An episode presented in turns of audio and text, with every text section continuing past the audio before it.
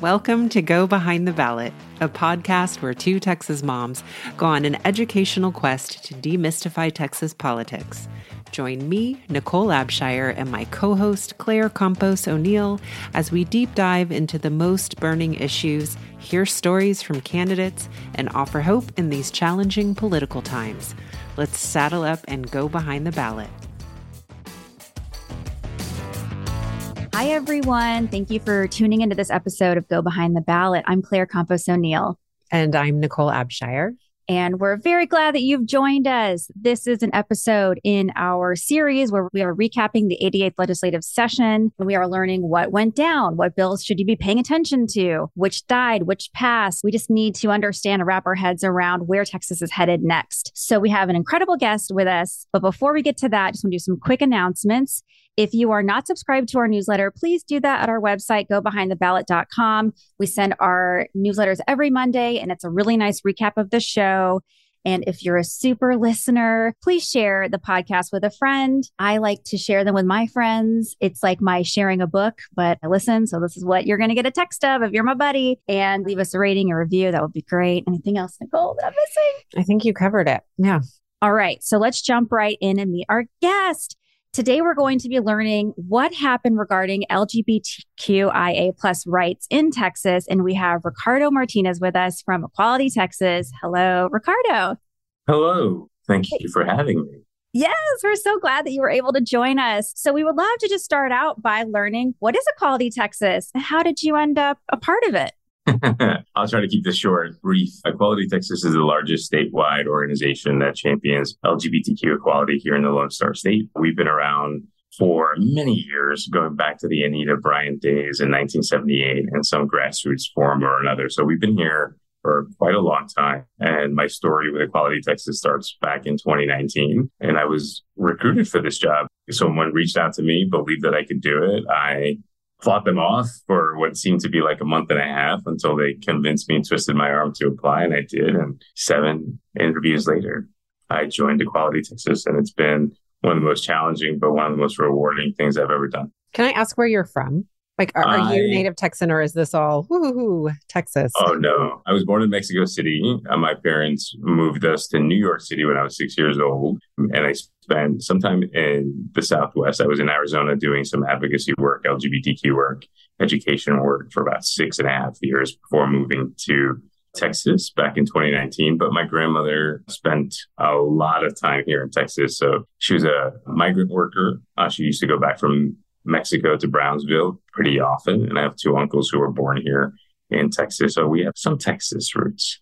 Yeah, Texas is a unique place, and we're glad to have you here. And can I just ask so, what is it about this work that attracted you to it? I always tell the same story, and it's really going back to sixth grade and being introduced to civic engagement via one of my teachers. And if I think about it really thoughtfully now, it's some of the work that he did with us in sixth grade would be considered CRT now and would be considered somewhat contentious, right? And for us, it was just more about engaging in difficult conversations with your peers. Like, how do you talk about race? How do you talk about injustice? How do you talk about conflict, right? And how do you resolve it together as peers? And how can we introduce you to doing as much good as you possibly can? And he did that for me. And it was 1993, sixth grade. He took us on a field trip to the gay men's health crisis, they used to do the AIDS walk and they taught us about ACT UP and civil disobedience and resistance. And for me, that was just fascinating that uh, one person could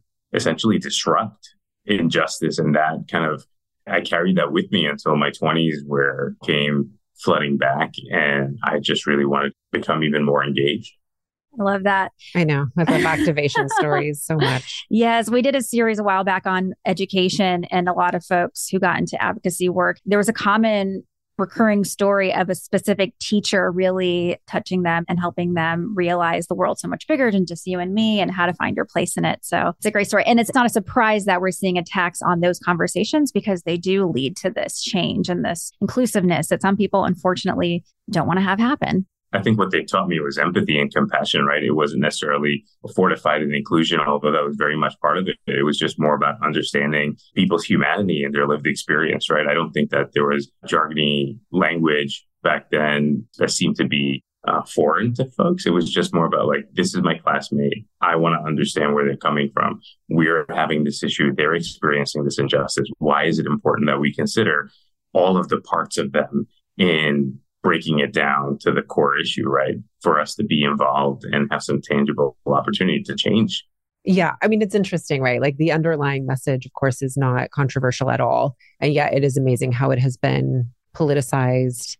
And there's been so much really divisive thought that's been put into making it something that is really controversial when, yeah, at its core, it's just about empathy, exactly like mm-hmm. you said. So, Dig speaking in. of divisiveness, oh, yes, yes. So, we're going to start with the good. What we'd love to know if any good bills were passed this session for the LGBTQIA plus community, and if there wasn't, which there could be the answer, if there were any legislators who were real allies in this movement.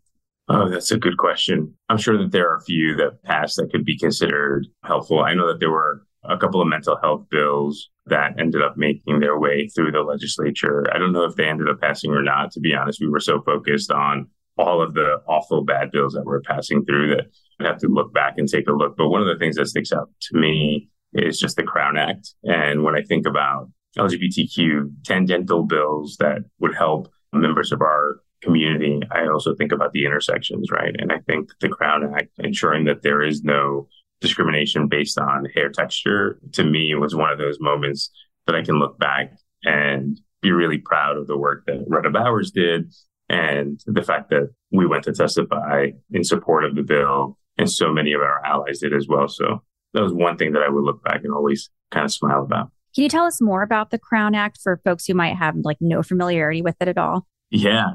So we have a long history in the US of kind of arbitrarily determining what constitutes professional hairstyles or professional clothing choices when we get into the workplace. And oftentimes the realities are that we create these narrow boundaries of what constitutes professional and not professional. And sometimes they are based, well, all of the time they are based on folks that are in positions of power and they leave folks who are part of marginalized communities out. And so there's a long history of braids, box braids, twists uh, being considered unprofessional. And so the Crown Act addresses that directly and enumerates within the bill that these specific hairstyles are not and should not be used as a measure of whether or not someone is professional, which is great.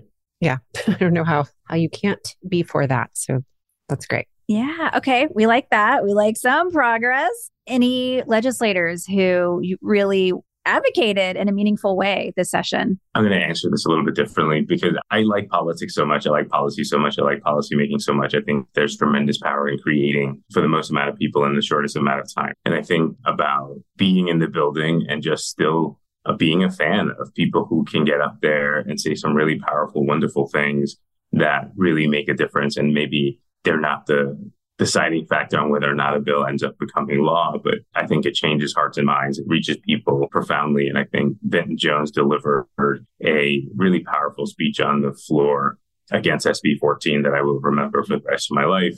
I think watching Ann Johnson on the floor for many of the debates and even during hearings asking really important questions that really cut through the noise and right to the heart of an issue, I think were just so impressive. And I always love James Talarico's way of being able to be kind and direct uh, about his questioning and support for his communities, right? So I'm always thinking when answering a question like this through the lens of like, what moments during session was I like, wow, or inspired, right? And those were three that I can recall. Let me just go back because Senator Menendez is the one person like I think about this is a moment of extreme volatility, right? And during moments of extreme volatility, it requires a tremendous amount of uncommon courage. And what Senator Menendez did this session was unequivocally state that he is an ally to the LGBTQ community. And he is such a kind person that matches just his intent and his words when he's on the floor of the Senate or during hearings.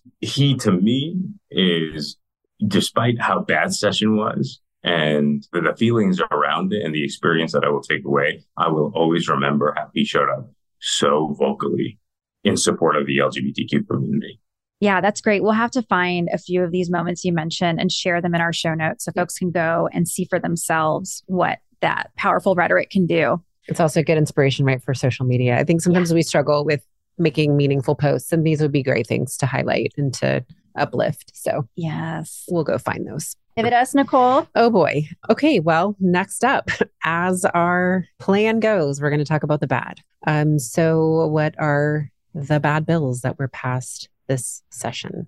There were 141 anti-LGBTQ bills that were filed this session, and I just want to I want to say that because we've been going to prides, and by the end of June, we will have been at 73 Pride events all across Texas as Equality Texas. And we've been speaking to a lot of people that don't actually realize just how bad this session was, right? For one reason or another, they either tuned out because they're protecting themselves. They tuned out because maybe the news is just isn't an accessible thing for people right now. And I get it.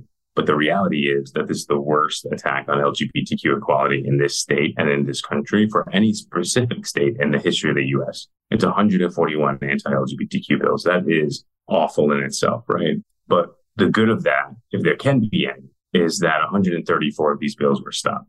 Only seven ended up passing. And I say only seven, still reeling from the fact that they did and noting the harm that all of these will cause. So SB 14 is the bill that banned life-saving healthcare for transgender young people that was signed by the governor. In its final form, the bill revokes medical licenses of any healthcare provider who prescribes outline care for what they wrote in the bill, the purpose of transitioning a child's sex. It also prohibits any public funding to anyone who provides this treatment or healthcare to trans young people. That was bill number one. Bill number two was SB 15, which extends the current ban on transgender youth playing sports into public universities. If you remember in 2021, the only bill to pass was HB 25, which was the K through 12 sports ban. Now there's a collegiate sports ban. SB 12, which was coined the drag ban at the beginning of the year, is a bill that broadly defines sexually oriented businesses, including some vague language that is meant to target drag performers. And a violation of this bill occurs when a minor is present, and business owners could be fined up to $10,000 for hosting a drag performance that violates this ludicrous bill. But because the definition of sexually oriented performances is so broad, it has wide ranging implications outside of just drag, right? It could be pride celebrations. It could be bachelorette parties. It could be dirty dancing. It could be so much. Then there's SB 17, which is a ban on DEI programs in public universities, so diversity, equity, and inclusion programs. And, and, we testified for all of these bills, PS, but this one for me was incredibly personal because I benefited tremendously from DEI programs in my university. And I, I don't think that I would have gotten as far as I did had I not had the support that I received during my freshman year to kind of give me an on ramp to be able to just acclimate to the idea of being the first person in my family to go to college, but also to be away and to not have parents who understood just how to navigate that system. Right. And so that was heartbreaking for me, as are all of, but these are personal heartbreaks as well.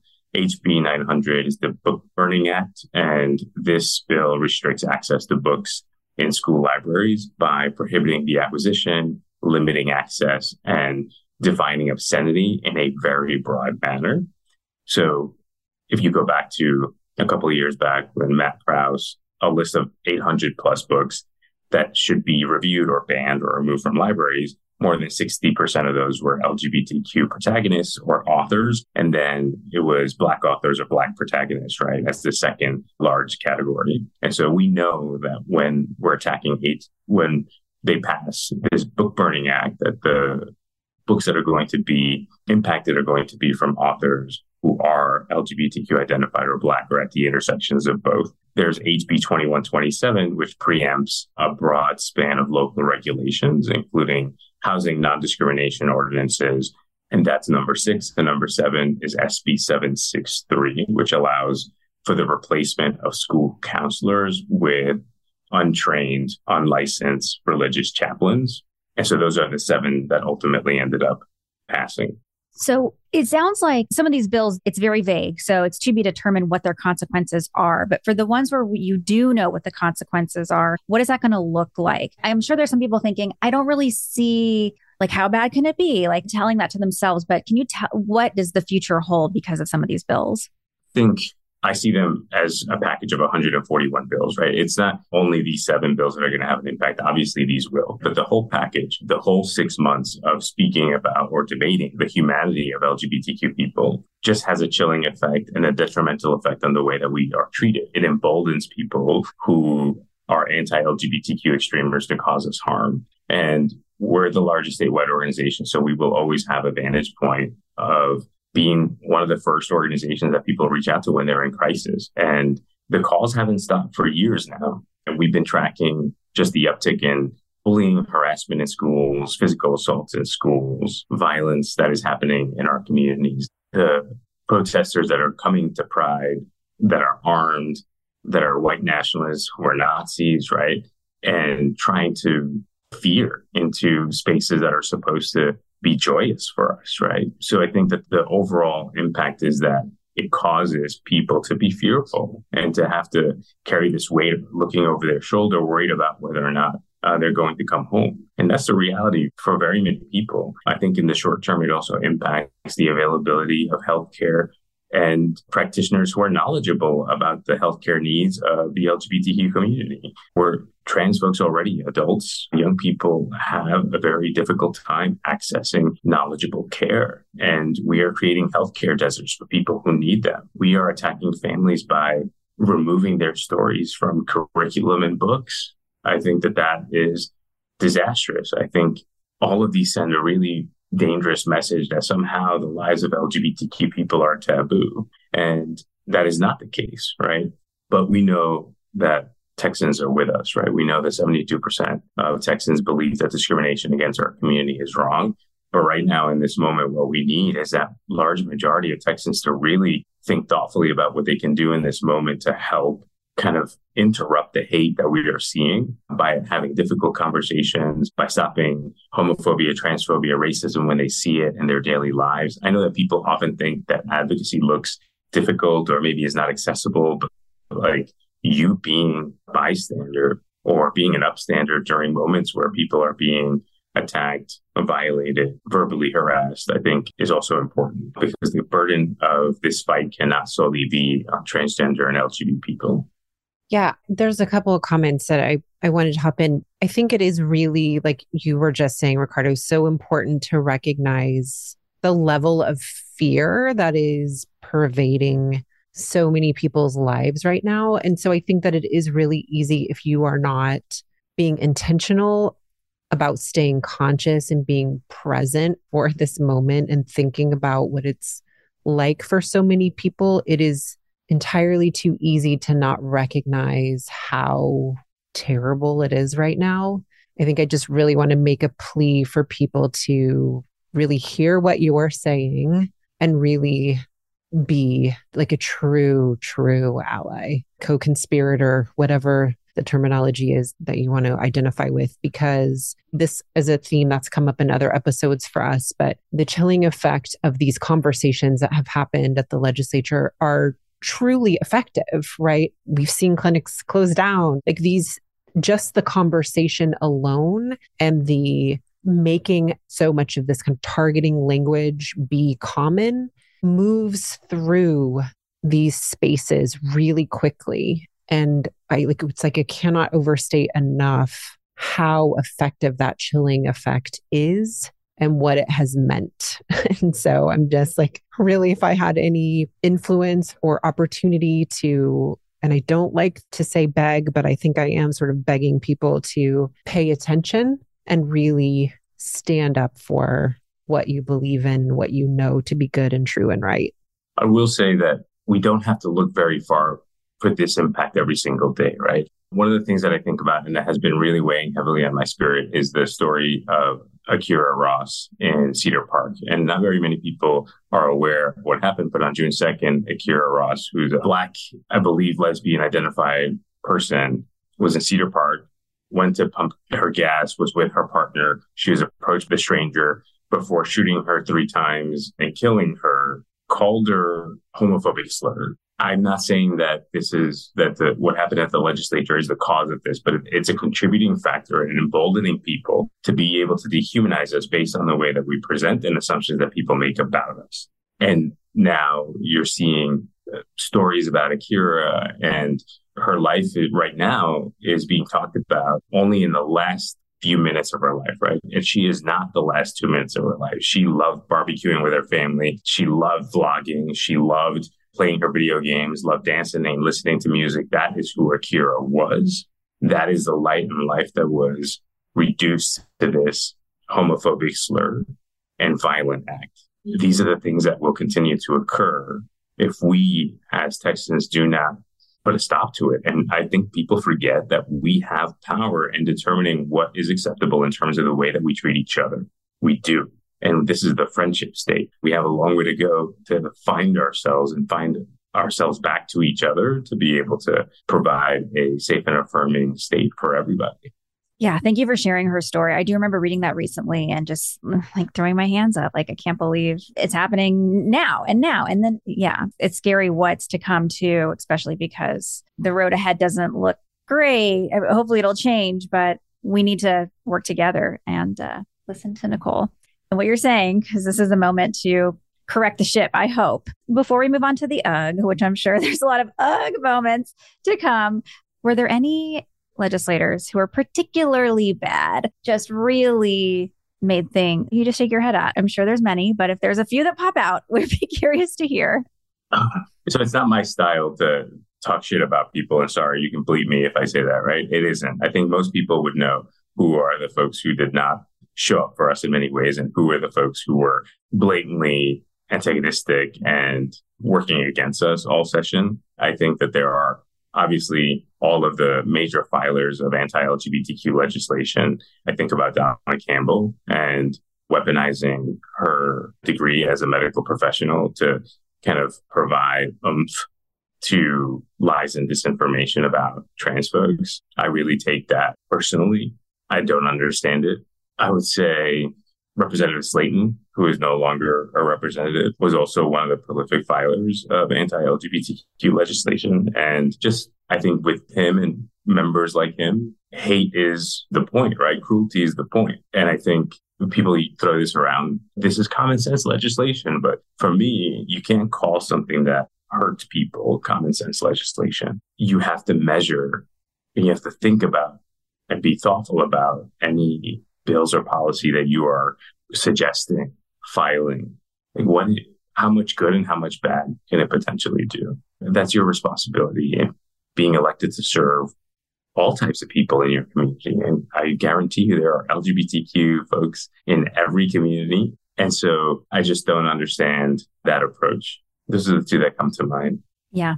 Oh boy. Yeah. Well, thank you for sharing that. Let's move on to the UGG. So these are the moments in the session that made you say, UGG. We have 140 days every other year to talk about important issues. And this is what we talked about. So what comes to mind there?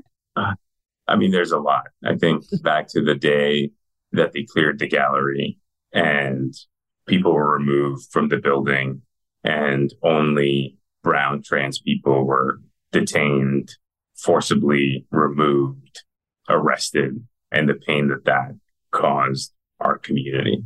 Right. I think we have always approached advocacy through the spirit of peace. That's the way that I navigate life and what I bring to advocacy. I don't judge other people's advocacy tactics, right? There is a place for everyone to be defiant, to be like ACT UP was in the 80s and 90s. There's a place for all types of advocacy. But when I think about just the peaceful nature of that day that culminated in that moment, I uh, is the correct word that would come up. Yeah. Ugh. I agree. I was there that day in the morning and saw the speeches. You gave a speech that morning, Audrey Perez, who you're referring to, who was removed. And when I watched everything on Twitter later that night, I was like, I can't believe this happened. It was like night so stark the difference between what I experienced being in the gallery with everyone and then mm-hmm. seeing these violent videos. I you were there, Nicole. Yeah, yeah you were there too. It was really traumatic. It, re- it really, really was. Yeah. I think that I saw pictures the next day, right? Because when you're there, you can only see what's around you, right? And at that time, we were dealing with an emergency downstairs. Everything was happening at the gallery.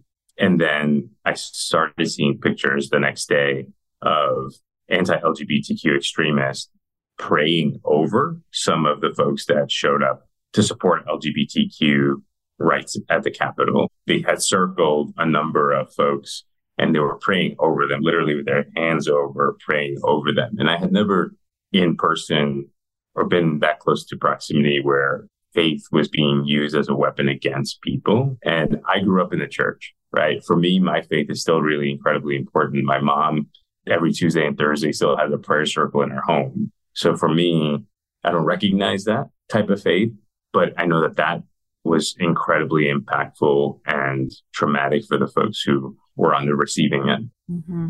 Yeah. Anything you want to add, Nicole? No, I don't think so. Yeah. Yeah. Yeah. Any other moments that had a similar sentiment?